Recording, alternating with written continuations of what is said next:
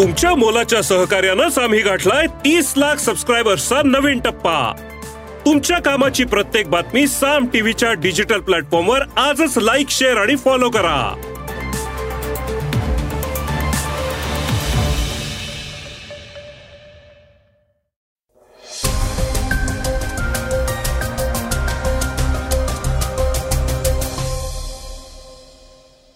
नमस्कार मी गौरी कुबेर. आपण ऐकत आहात सकाळचं पॉडकास्ट महाराष्ट्रातल्या दुकानांच्या पाट्या दोन महिन्यात मराठीत व्हायलाच हव्यात असा आदेश सर्वोच्च न्यायालयानं काढलाय. शिक्षक भरतीचा वाद पेटलेला आहे कंत्राटी भरती विरोधात एका नागरिकानं मंत्रालयातल्या संरक्षण जाळीवर उडी घेत निषेध नोंदवलाय.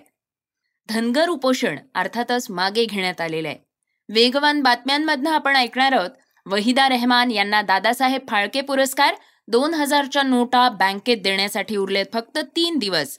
आशियाई क्रीडा स्पर्धेत घोडेस्वारांच्या संघानं पटकावलंय सुवर्ण पदक आणि न्यायालयानं सांगितलंय की गीता आणि भागवत यांसारख्या धार्मिक ग्रंथांवर कुणाचाही मालकी हक्क नाही. तर श्रोत्यांनो आपण चर्चेतल्या बातमीतनं आज ऐकणार आहोत शरद पवार आणि प्रफुल्ल पटेल यांच्यातली जुगलबंदी. पटेल शंभर टक्के सपशेल खोटं बोलतायत. असं शरद पवार का म्हणाले असतील त्याविषयी? चला तर मग सुरुवात करूयात आजच्या पॉडकास्टला मराठी पाट्यांच्या बातमीनं. दोन महिन्यात महाराष्ट्रातल्या सगळ्या दुकानांच्या पाट्या मराठीत व्हायलाच हव्या आहेत न्यायालयाचा निर्णय. येत्या दोन महिन्यात महाराष्ट्रातल्या दुकानांमध्ये मराठी पाट्या लागल्याच पाहिजेत असे आदेश दिले आहेत न्यायमूर्ती बी व्ही नागरत्ना आणि न्यायमूर्ती उज्ज्वल भुयान यांच्या खंडपीठानं. न्यायालयानं या पाट्या न लावणाऱ्या व्यापाऱ्यांनाही काही कठोर प्रश्न विचारले आहेत तुम्ही मराठी भाषेत पाट्या का लावू शकत नाहीत? असा नियम तर कर्नाटकात सुद्धा आहे. काही दुकानदार मराठीतली पाटी लहान ठेवतात.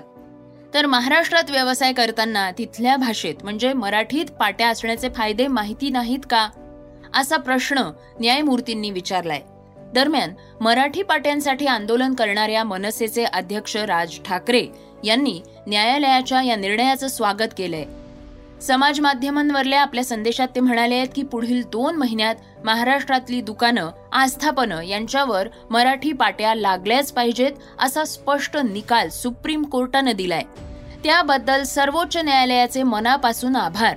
मराठी पाट्या ह्या मुद्द्यासाठी महाराष्ट्र नवनिर्माण सेनेनं गेली कित्येक वर्ष जो संघर्ष केलाय त्याला आज या निर्णयानं एक मान्यताच मिळाली आहे मुळात ज्या राज्याची जी भाषा आहे त्या भाषेत दुकानं आस्थापनं यांच्यावर त्या भाषेत पाट्या असायला हव्यात. इतका साधा नियम असताना त्याला विरोध करून इथल्या मुठीभर व्यापाऱ्यांनी हा लढा न्यायालयात का नेला? महाराष्ट्रात असाल किंवा मराठी इतर राज्यात असाल तर तिथल्या भाषेत पाट्या असणं किंवा त्या ठिकाणी त्या भाषेचा सन्मान करणं यात विरोध करण्यासारखं काय होतं? तुम्ही जर व्यापारासाठी इथे महाराष्ट्रात येता तर तुम्ही इथल्या भाषेचा सन्मान केलाच पाहिजे. असो माझ्या महाराष्ट्र सैनिकांनी या मुद्द्यावर संघर्ष केलाय. आता सर्वोच्च न्यायालयानं पण ह्यावर काही मुठभर व्यापाऱ्यांना चपराक दिलीय. महाराष्ट्रातल्या प्रत्येक दुकानावर आणि आस्थापनांवर ठळक मराठी भाषेतली पाटी असायला हवीये म्हणजे हवीये. आणि हे पाहणं आता महापालिका शासन आणि काही प्रमाणात पोलीस प्रशासनाचंही काम आहे. दुकानदारांनी पण नसत्या भानगडीत पडू नये आणि न्यायालयाच्या निर्णयाचा आदर करावा. आणि इथलं सरकार लक्ष ठेवेल कारवाई करेल ती करेल पण माझ्या महाराष्ट्र सैनिकांचं पण लक्ष असेल हे विसरू नका. शालेय शिक्षण मंत्री दीपक केसरकर यांनी सुद्धा या निर्णयाचं स्वागत केलंय. ते म्हणाले आहेत की मराठी पाट्यांना विरोध करणाऱ्या व्यापाऱ्यांना न्यायालयानं चपराक दिलीय. महाराष्ट्र हे मराठी भाषिकांचं राज्य आहे. इथे मराठीतच पाट्या हव्या आहेत. शिक्षक भरतीचा वाद पेटला मंत्रालयातल्या संरक्षण जाळीवर आंदोलकानं घेतली उडी. रखडलेली शिक्षक भरती लवकरच सुरू करावी आणि कंत्राटी भरती प्रक्रिया राबवू नये यासाठी एका व्यक्तीनं मंत्रालयातल्या संरक्षण जाळीवर उडी घेतलीय. पोलिसांनी या व्यक्तीला ताब्यात घेतलंय. गेल्या काही दिवसांपासून आंदोलकांकडनं अशा प्रकारे जाळीवर उड्या मारण्याचं प्रमाण वाढलेलं आहे. शिक्षक भरती तात्काळ सुरू करावी आणि कंत्राटी भरती तात्काळ बंद करावी यासाठी या नागरिकांनी आंदोलन केलंय. आपल्या मागण्यांसाठी आक्रमक झाल्यानंतर मंत्रालयात लावण्यात आलेल्या संरक्षक जाळ्यांवर त्यांनी उडी घेतलीय. तसंच घोषणाबाजीही केलीय. पोलिसांनी विनंती करूनही तो बाहेर येत नसल्यानं अखेर एका पोलिसानं स्वतः जाळीवर उडी घेत त्याला ताब्यात घेतलंय. काही दिवसांपूर्वी राज्य सरकारनं भरतीसाठी एक शासन निर्णय काढला होता. या निर्णयाला सर्व वर्गांमधनं मोठ्या प्रमाणावर विरोध करण्यात आला. यावरनं विरोधक आणि सत्ताधारी यांच्यामध्ये अनेक प्रकारचे आरोप प्रत्यारोपही झाले होते. या पार्श्वभूमीवर या व्यक्तीनं निषेध नोंदवलाय. त्यानं जाळीवर उडी घेताना ही कंत्राटी भरती बंद करण्याची मागणी केली आहे यापूर्वी देखील एका शेतकऱ्यानं अशाच प्रकारे संरक्षण जाळीवर उडी घेत आत्महत्येचा प्रयत्न केला होता. त्यानं देखील या कृतीद्वारे सरकारसमोर आपल्या मागण्या ठेवत जाब विचारला होता. असे प्रकार आता वाढल्यामुळे मंत्रालयातल्या सुरक्षेबाबत प्रश्नचिन्ह निर्माण होत आहेत. याविषयी शिक्षकांमधल्या रोषाची दखल घ्या अशी प्रतिक्रिया काँग्रेसचे आमदार सत्यजित तांबे यांनी दिली आहे. ते म्हणाले आहेत की शिक्षक भरतीचा मुद्दा सरकारनं गंभीरपणे घ्यायला हवाय. एकीकडे संपूर्ण राज्यात जिल्हा परिषदेच्या शाळांमधले अठरा हजार पदं रिक्त आहेत. तर माध्यमिक उच्च माध्यमिक जिल्हा परिषद नगरपालिका महानगरपालिकेच्या शाळांमधल्या एकूण साठ हजार जागा रिक्त आहेत. ही पदं लवकरात लवकर भरण्याऐवजी सरकारनं कंत्राटी भरतीचा विषय मध्येच उकरून काढलाय. हे मुख्य मुद्द्याला फाटे फोडण्याचे प्रकार आहेत. याआधीही मंत्रालयात अशाच प्रकारची आंदोलनं झाली. याबाबत मी भरपूर वेळा पत्र लिहिलेलं आहे. अधिवेशनातही हा मुद्दा मांडण्यात आला होता. पण सरकारनं अजूनही त्याची दखल घेतलेली नाही.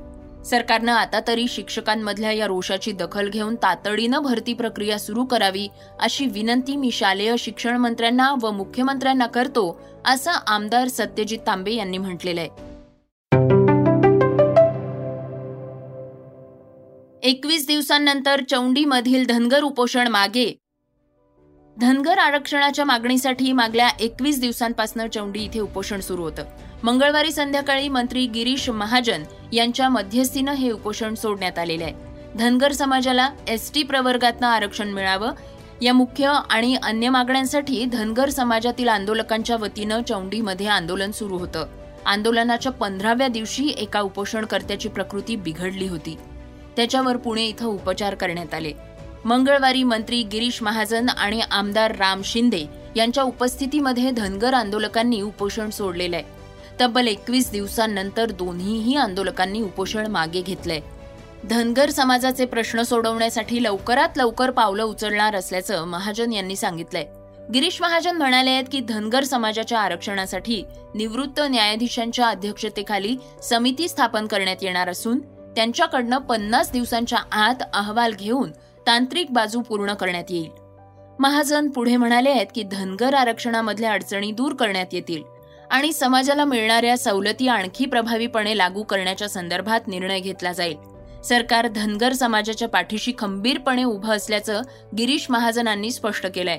मंगळवारी तब्बल एकवीस दिवसांनंतर दोन्हीही आंदोलकांनी उपोषण मागे घेतलं आंदोलकांवर दाखल झालेल्या गुन्ह्यांसंदर्भातही गिरीश महाजनांनी आश्वासन दिलेलं असून गुन्हे मागे घेतले जातील असं सांगितलंय.